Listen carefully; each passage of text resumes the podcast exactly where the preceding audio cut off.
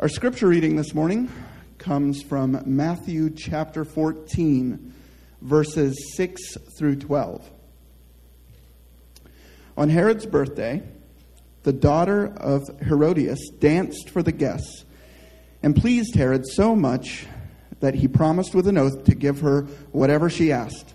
Prompted by her mother, she said, Give me here on a platter the head of John the Baptist. The king was distressed, but because of his oath and his dinner guests, he ordered that her request be granted and had John beheaded in the prison. His head was brought in the plat in a I'm sorry on a platter and given uh, to the girl who carried it to her mother. John's disciples came and took his body and buried it. Then Jesus, then it, then they went and told Jesus. This is the word of the Lord for us. Well, I don't need to tell you, but the price of just about everything is on the rise in our nation. And with the rising of the prices of virtually everything, companies are looking for creative ways to keep their bottom line healthy. And so the current trend is to reduce the quantity of, uh, of any really given good, reduce the quantity, but keep the price the same. The, the phenomenon, maybe you've heard of this, but it's called shrinkflation. Shrinkflation. You can read articles about this. An example would be I feel bad calling out certain companies, but these are, these are biggies that. Uh, they're easy to see that, that I've noticed and read about. But uh, Gain detergent, what they've done is they kept the exact same bottle, the exact same bottle with the, the green color and all of that, at the exact same price, but they've just reduced the amount of liquid detergent that they're putting inside that bottle. It, it was 165 fluid ounces or liquid ounces, and now it's 154. So nine ounces less, same bottle, same packaging, same price. Uh, Gatorade is another example. They redesigned the bottle, of course, but what used to be the 32 ounce bottle of Gatorade at the same price point is now a 28 ounce bottle of that drink.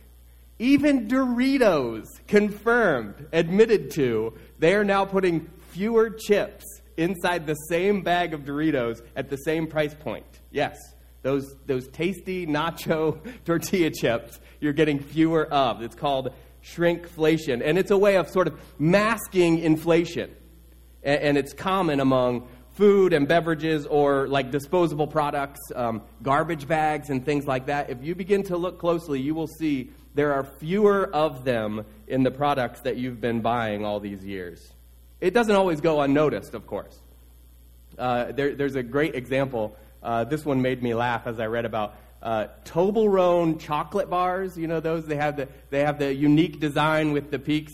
They actually faced legal action because they created more space between those little chocolate mountains in their uh, in their treat, uh, and so the PR was so bad on that they went back to the original design. Like, okay, the people have spoken. We're facing legal action. You have the, you don't have the larger space between the peaks in your chocolate bar. You know, for some people, you really look at the cost of something before you buy it. Anybody, anybody in here like that? Um, you're maybe at the store and you're analyzing, and oh my goodness, how helpful when you go into the store and they actually have the price per ounce or price. It's like they've already calculated that for me. I don't have to pull out my phone in the calculator app anymore. It's like, okay, this one is a better value. So, so some of you are raising your hand. Others I can tell are wanting to, but you just don't want to raise your hand because you're not much of a hand raiser. But you know who you are. you count the cost and you calculate out even those fractions of cents because you want the best deal. So today, that's what we're talking about. Counting the cost. No, not about the potato chips or the Gain detergent or anything like that. The cost of following Jesus. The cost of following Jesus. Because listen, when we say yes to Christ, to his lordship in our lives, it means we're all in for his kingdom, whatever the cost. Whatever the cost, even if that means our very life. So that's what we're going to talk about together this morning. Let me introduce myself. I'm John. I serve as lead pastor here at MCA. Thrilled that you are with us today. I am seeing some faces here that I haven't seen in months. So, snowbirds know how to fly back north, and I'm so thankful. We are glad you're here with us. Welcome back. It's so good to be together. Some are still uh, tuning in online and joining us that way. But I'm praying that through our time together, your heart and home grow stronger in the Lord. So, as Josh mentioned a few minutes ago, we have been doing a study in the life of John the Baptist, and so we're actually completing that study today. Uh, the final week in the life of John the Baptist. Spoil alert, he dies. you, you heard it. Uh, Jeremy just read the passage for us. Uh, if you want to open your Bible uh, to Matthew chapter 14, you can have that there in front of you. Uh, and we're not going to do expositional teaching through Matthew 14 today, uh, but I'll do more of a paraphrase as we walk through that. But in a nutshell, as we come to this final week in the life of John the Baptist, he loses his life. He pays the ultimate price for the sake of the gospel. He shows us in a very uh, graphic and, and dramatic way the cost of discipleship. He shows us that living for Christ does indeed mean a sacrifice. And through his example, we have this great encouragement stay steadfast, stay strong, no matter what the difficulty, no matter what you're facing. So, really, we're kind of picking up where we left off last week. If you were here with us last Sunday, you know we talked about uh, John in prison and he's doubting and wondering. He sends some of his men to talk with Christ. Are you really the one? So, we're really picking up right where we left off. We touched on this briefly last week that John has been in prison for speaking out against uh, the king or the, the leader of the area, Herod. Um, we know that John's been faithful. He has, he has prepared the way for Christ. He has pointed others to Jesus. He has accomplished the mission that God gave to him. He has stood up for God's righteousness. He stood against hypocrisy and sinfulness. He called people to repentance and he called them to be baptized. And if you're a follower of Jesus and if you're part of our church family and you haven't taken that step of baptism, entering the waters to, to publicly uh, declare your faith, I want to challenge you with that today. Be baptized. Walk in obedience to what the Lord has for you. If you have questions about that, if you have reasons or, or concerns about that, come and talk with me. I would love to shepherd you and walk with you through that process. But we, we want to see people growing in Christ, and we want to see people taking that step in their faith journey. That was part of the ministry of John the Baptist. But he then tended to push people's buttons. And in this story, in this case, we see uh, in the case of Herod and Herodias, he pushed their buttons and maybe went a little too far because uh, they pushed back. so uh, Herod Antipas married Herodias. This was his brother's wife. John confronted him about it. He told him it was wrong. He was preaching against them. You get the sense that he mentioned it to them to their faces when he had opportunity and he also preached against it publicly, saying that, that what they were doing was wrong, calling it sin. And so, as you might expect, this couple was not very happy about this. So they throw him in jail, and then the scriptures tell us that they're looking for, Herod is looking for an opportunity to kill John. Now, if you're John, you probably expect some persecution. You, you don't wear the strange clothes and preach such bold messages without expecting a few people to be rubbed the wrong way. But see, John was a man of courage. And I wonder, too, about this very public sin that was happening. So, this Herod would have been a household name that everyone knew. Think President of the United States of America, or at least Governor of Ohio, right? Like, that, like He's the man. Everyone knows him. So, so this marriage that was wrong, everyone knows about. So you have to think, as we consider this story, how many other leaders were there in the community? Religious leaders, spiritual leaders. How many other people of influence who had a voice, who had a platform, just went silent on this issue? They, they didn't speak into, they didn't speak truth to power in this case. They didn't speak into the situation, calling it sin. They just went silent. It kind of remem- reminds me of the children's story, The Emperor's New Clothes, which you're probably all familiar with. And everyone is just afraid to say that the king's wearing nothing but his underpants. they're just not going to say it. Why? Because they're afraid of the king. So they're not going to say it until one small child just calls it out. And John was that voice who was willing to call it out. And he spoke boldly and he spoke without fear of consequences. So the story that we have there, uh, and it starts in verse 6 of Matthew chapter 14, is Herod's birthday party.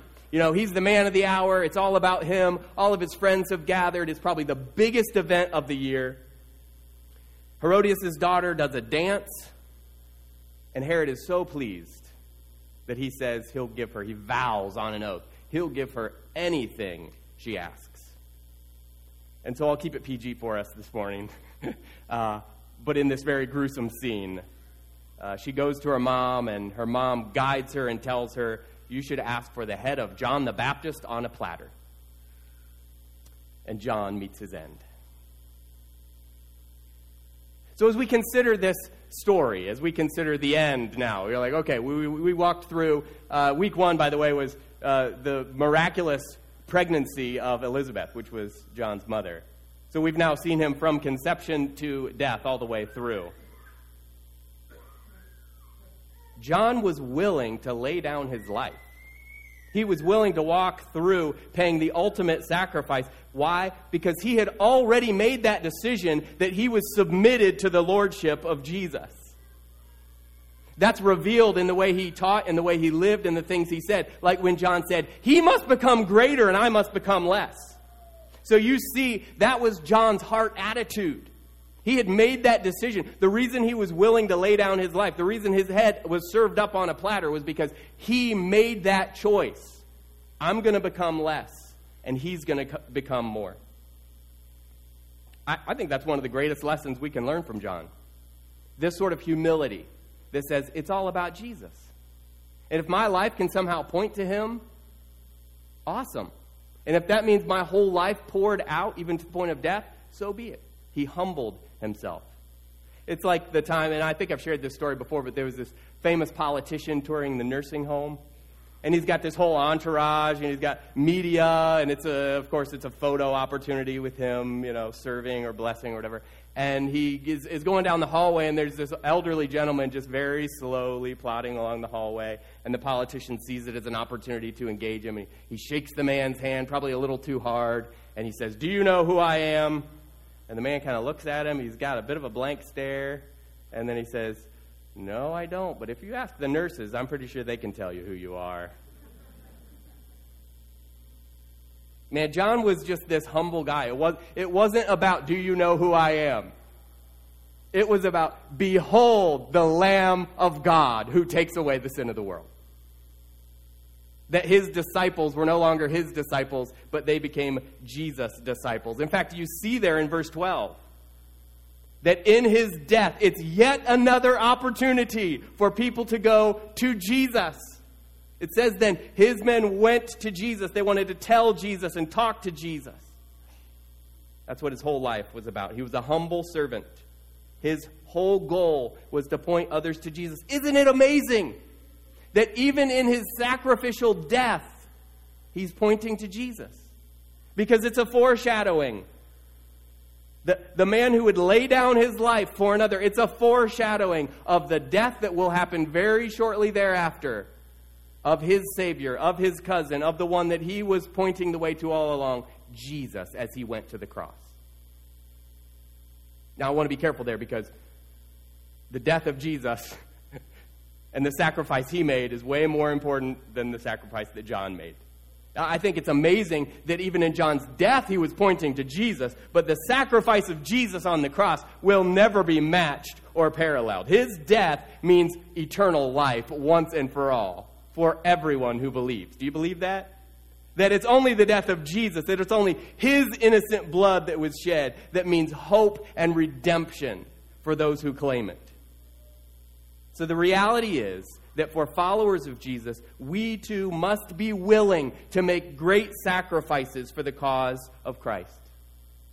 That our obedience to the Lord means a willingness to suffer for the sake of Christ. It's what we call the cost of discipleship. Just ask John the Baptist about that. Dietrich Bonhoeffer wrote a book by the title of The Cost of Discipleship, and in it he said, says, When Christ calls a man, he bids him to come and die. So if you're here this morning and you're intrigued by this idea, what I want to do with the rest of our time together is talk through how would we then live out this life of sacrifice, this life of discipleship, a willingness to say, whatever it takes, Lord, whatever the cost, Lord, I'm willing to follow. And so we'll see what John did and how we might do the same. The first is to make no compromise. No compromises. Again, here's John the Baptist, and he sees Herod, and he sees Herod's sin, and he's probably among a group of many other leaders and influencers who see it exactly for what it is that it's wrong.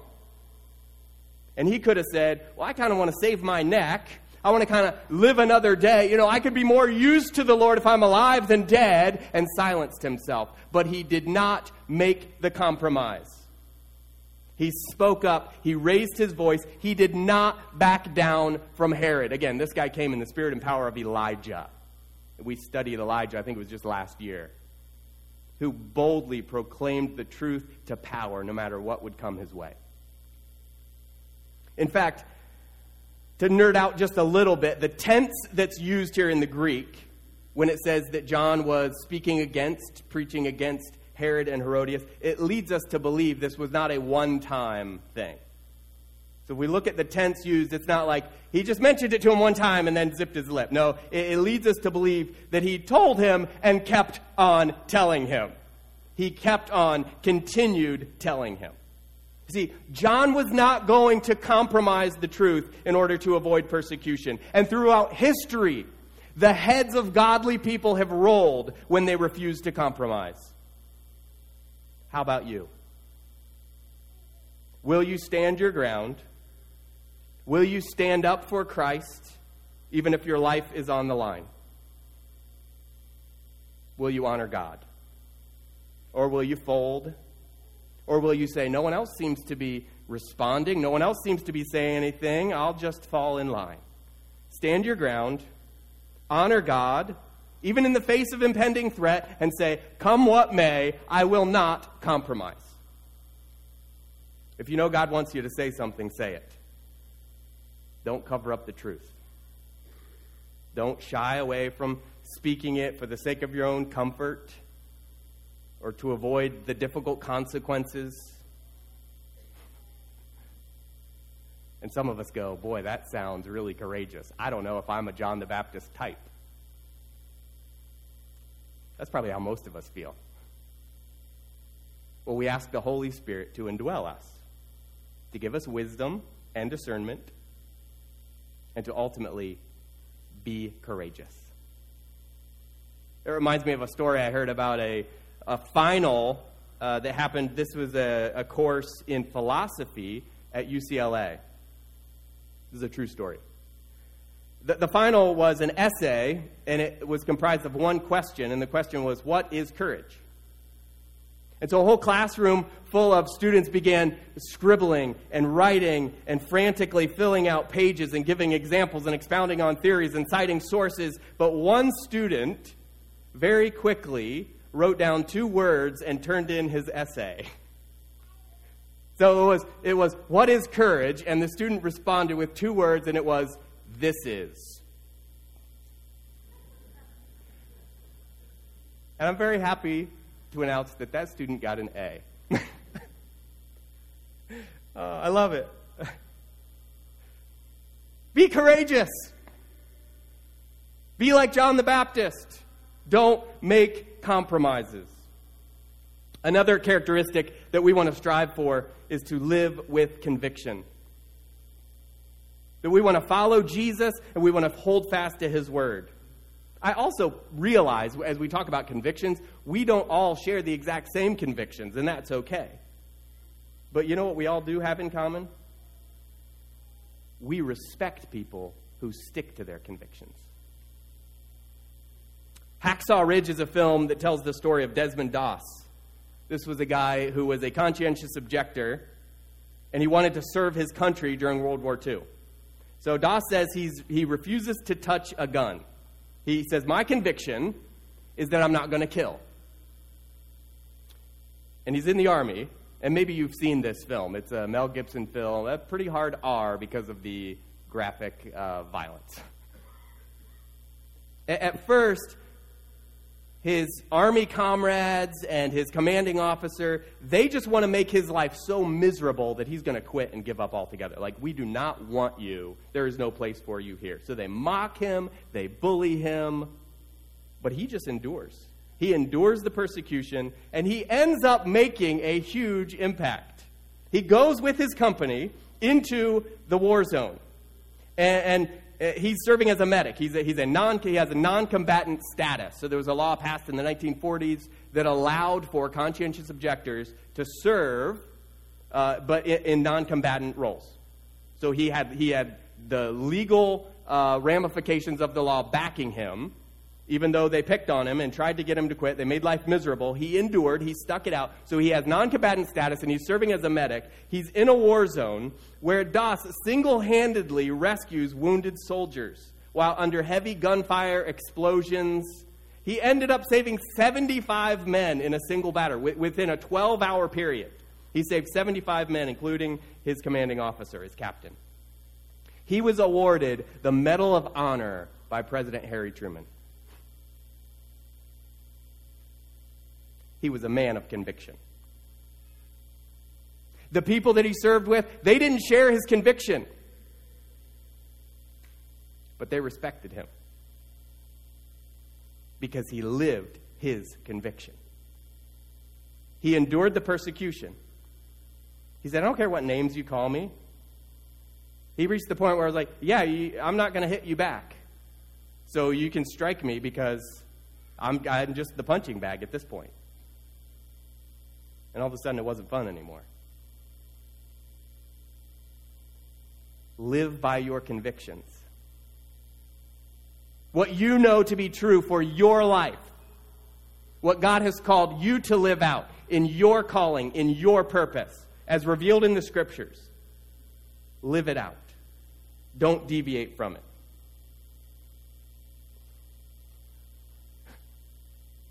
I love this story, by the way. I mean, it's like you don't hear of very many war heroes who are conscientious objectors. And yet, I think it highlights perfectly a man who was willing to live by his convictions in the way God used him in powerful ways. Okay, final way that we choose to serve Christ, to live a life of sacrifice, is to count the cost. And in the kingdom, and in the way that we promote the gospel, we share the life giving power of Jesus with the world, we're only doing a disservice if we say to people, well, you've got a good life, but your life could be even a little bit better if you had Jesus in it. We do people a disservice if we say, hey, if you just get a little bit of God, everything's going to be easy, everything's going to be comfortable, you'll be happy. That's not the words of Jesus. Jesus says, that unless we're willing to leave behind absolutely everything else, then we can't be his disciples. He, he says, I want you to come and follow me. I'm inviting you into this life, this kingdom living, follower of Jesus, hope of eternal life. But what I'm asking you to give up is everything, everything else. Leave it all behind. Turn to Luke chapter 14. I want you to hear this directly from our Lord Jesus not just from me. I want you to hear this from the Lord Jesus. Luke chapter 14, starting in verse 25.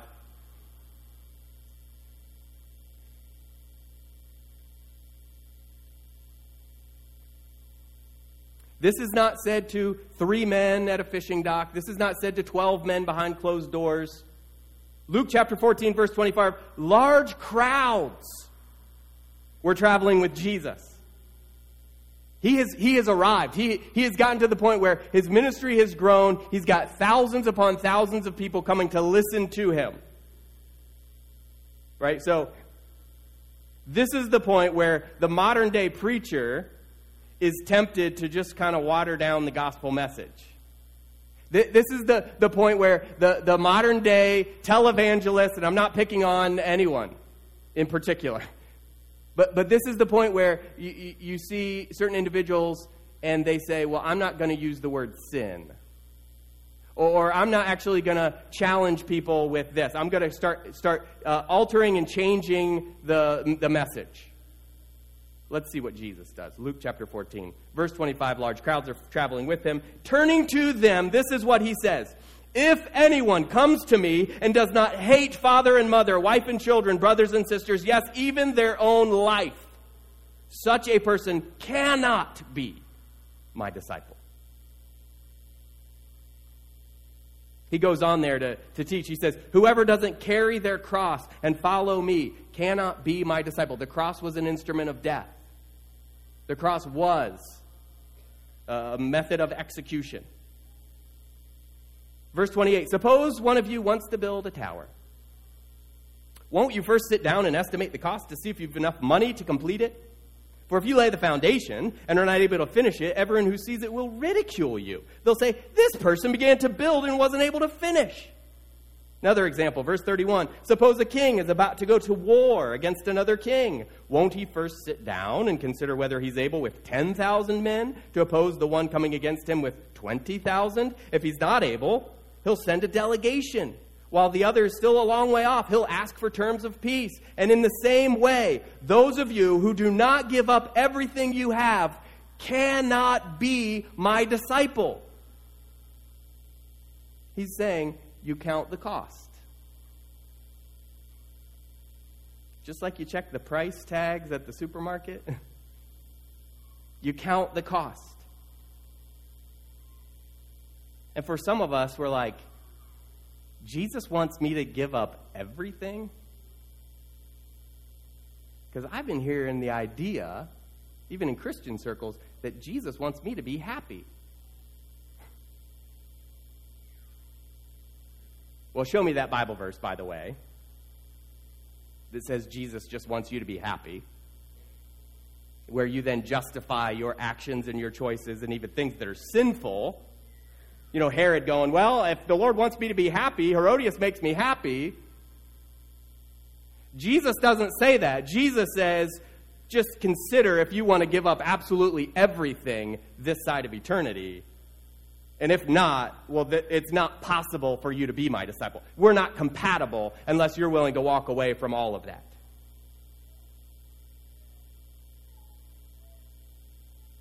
You know, we need people to stop saying they're Christians. And is that because my heart is for the kingdom to shrink and not expand? No, of course not. I want the kingdom to expand, but with people who are following Jesus all in. People need to stop calling themselves Christians because what we have is people calling themselves Christians who have one foot in the world and one foot uh, dabbling with a little bit of God and Jesus in their life. But if they would read Luke 14, they would hear the words of our Lord Jesus saying, No, no, no, no, no, no. You can't be my disciple. You've made your choice. You get the world. You get to pursue pleasures, comfort, luxuries, riches, all, all those things that the world says are going to be meaningful and satisfactory. That's what you get. That's your reward. But if you want the heavenly reward and the eternal reward and the blessed life of knowing Jesus, then he says, you just have to say that's all gone. Right? You, you saw the verbiage that he uses here, where he says hatred toward family members. And this is a difficult passage. I'm not in any way saying this is, this is really easy because Jesus tends to say things that are confusing and disorienting.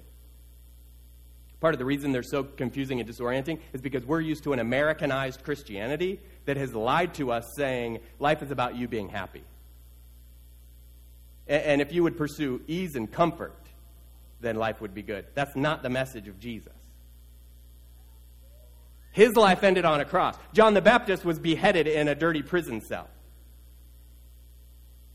So Jesus is saying, Stop slinging around my name when you're still dabbling in the things of the world and when your heart still flutters at the thought of the new car, the new house, the relationship.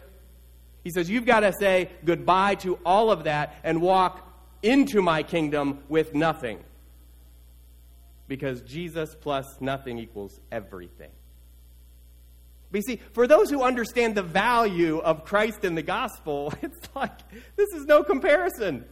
This is not a big sacrifice. This is not even our very life. This is not a big comparison. The Apostle Paul teaches us this in Philippians 3 and verse 8. He says, I consider everything a loss compared to the surpassing worth of knowing Christ Jesus. Because here's the reality when you're comparing the things of this world to the things of the kingdom, you're comparing things that are eternal with things that are temporal, things that are going to fade away and be gone. The vices, the comforts and luxuries of this life, the ones that keep so many people from Jesus, will one day be gone. Oh, but the abundant life in Christ, known by Him and knowing Him, that life begins now and it lasts forever. John the Baptist had counted the cost. He knew that his life was on the line. He knew it the day he uh, proclaimed that Herod was sinful and was thrown into the prison. But see, for him, dying for the sake of the gospel was way more important than living for himself or anything else. And yet, I hear time and time again people that just seem astonished, shocked, when in our nation Christian belief and practice are not being accepted, are not being promoted. We live in a culture that does not recognize God, that does not choose Jesus as Lord.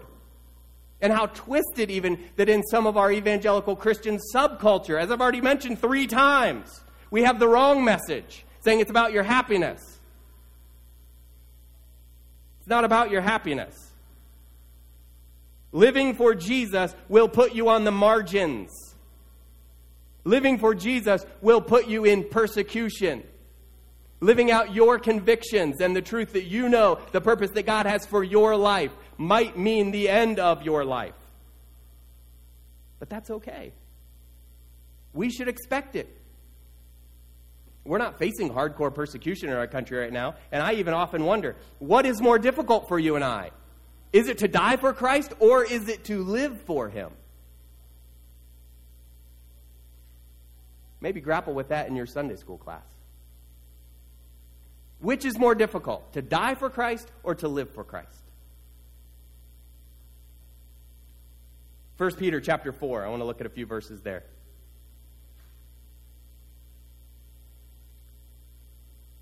Peter says very bluntly, as we would expect, he says, Dear friends, do not be surprised at the painful trial you are suffering as though something strange were happening to you. He's like, when you live for Jesus, this is what happens. Why are you surprised? When you, when you choose Christ above your relationships, above all else, why are you surprised when people mock you or ridicule you? I think we need to get over the sort of growing hostility to the, to the gospel in our nation.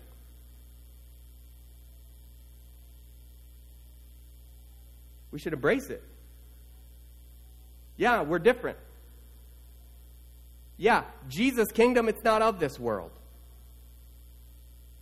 So often we operate in what I call self preservation mode. That, that's individually, but that's also corporately. We want to preserve our way. I think unless we get out of self preservation mode, we're never going to fully live out that hope that we have of God's ultimate restoration. That Sometimes it actually takes the refining fire of persecution to shape the church into what God wants it to be. There are examples the globe over of that happening. So Peter tells us to actually be glad when we're suffering. So 1 Peter chapter 4, next verse 13, he says, "Rejoice that you participate in the sufferings of Christ, that you may be overjoyed when his glory is revealed." And you go, "Rejoice? Be glad?" When we're being insulted, when we're being persecuted for our faith? It doesn't make sense to us. In our culture, joy and grief are incompatible. But for the believer, for the kingdom minded one, the two go together. We grieve when difficulty comes, yes, but we have joy. We don't take joy in our circumstances, we take joy because of Christ. We take joy despite our circumstances. We have joy because of Jesus, and Jesus is eternal. So the joy we have cannot be removed. It's not temporal. Jesus is not going away. He's not like the shifting shadow. He, he will never leave us. He will never forsake us. Jesus says that He's actually coming back. We find ourselves at a point in human history where Jesus has come, Jesus has gone back to the Father, and Jesus will come again. And so we are eagerly awaiting His sure return. And those of us who have walked away from everything else and said, Jesus, I want to be your disciple. And so my relationship with my mom and dad and wife and brothers and sisters, that's going to look like hatred compared to my love for you. And the luxuries and comforts of the world, I forsake those and consider those rubbish for the surpassing worth of knowing Christ Jesus. And for those who do that, it's an eternity in paradise. So, suffering this side of eternity, it doesn't extinguish our joy. So stop being martyrs. When you get picked on, when you are made fun of, when you even see in our broader culture that our Christian values isn't being celebrated or promoted, rejoice. Because we are living out the convictions that God has laid on our hearts, and we will do so for His glory. And for those who endure, it will never end. I do want to invite you, by the way, when we conclude our service, our prayer team will be available this morning. You know, maybe you're at a point where you've been lured into the things the world has, has uh, lied to you about. Maybe you're at a point where, like, well, I've been saying I'm a Christian, but I'm not sure I'm really all in with Jesus. Maybe you have a burden that you're carrying, but I would invite you to come. We would be honored to minister to you, to pray with you, to just go before God's throne of grace together, lifting up those needs.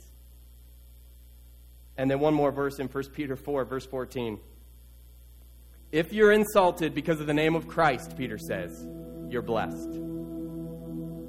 For the Spirit of glory and of God rests on you. Blessing flows to those who suffer for the sake of Christ. God's blessings are all around us. You know, too often we equate the blessing with, well, I got the promotion, the, the things worked out in my favor, I'm blessed. No, no. We are blessed when we call on the name of the Lord and He hears us. We are blessed when life becomes so overwhelming that we just can't stand it anymore and we fall helplessly on God's throne of grace. And in that place, Christ holds us. We are blessed when in our weakness, He is strong. We are blessed, the scriptures say, when we're insulted, when we're mistreated but we respond with kindness. And oh, yes, don't make any mistakes about it. We are blessed because at the end of the age, our names will be found in the Lamb's Book of Life. We will be welcomed into eternal paradise to live with the King of Kings, the Lord of Lords. So don't get bogged down by the hardships on earth. Count them as an opportunity to grow. So, this morning, as we talk about the cost of discipleship and leaving all for the sake of Christ, take heart. Be encouraged. Yes, there is a cost of discipleship, but it is worth it. It's worth it. Christ is worth it. The eternal reward is worth it. When we're suffering, sometimes we, we wonder is this pain ever going to end? Yes, it will. Yes, it will for those of us who place our faith in the Lord Jesus Christ, our suffering will indeed end. So, no more compromises. Live with conviction and count the cost. John the Baptist was this voice in the wilderness, preparing the way for the Lord and calling each and every one of us to live for Christ. So I want to close the sermon series and I want to close the sermon this morning with the words of Jesus from the Sermon on the Mount in Matthew chapter 5.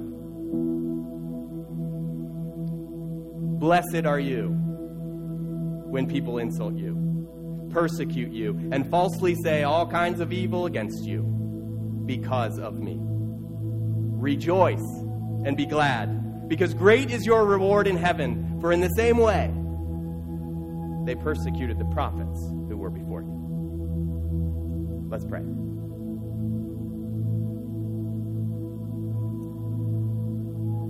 Almighty God, maker of heaven and earth, we thank you for revealing to us your master plan of salvation that has unfolded in the coming of the Messiah, the promised one, the anointed one, the Redeemer, our Lord Jesus Christ.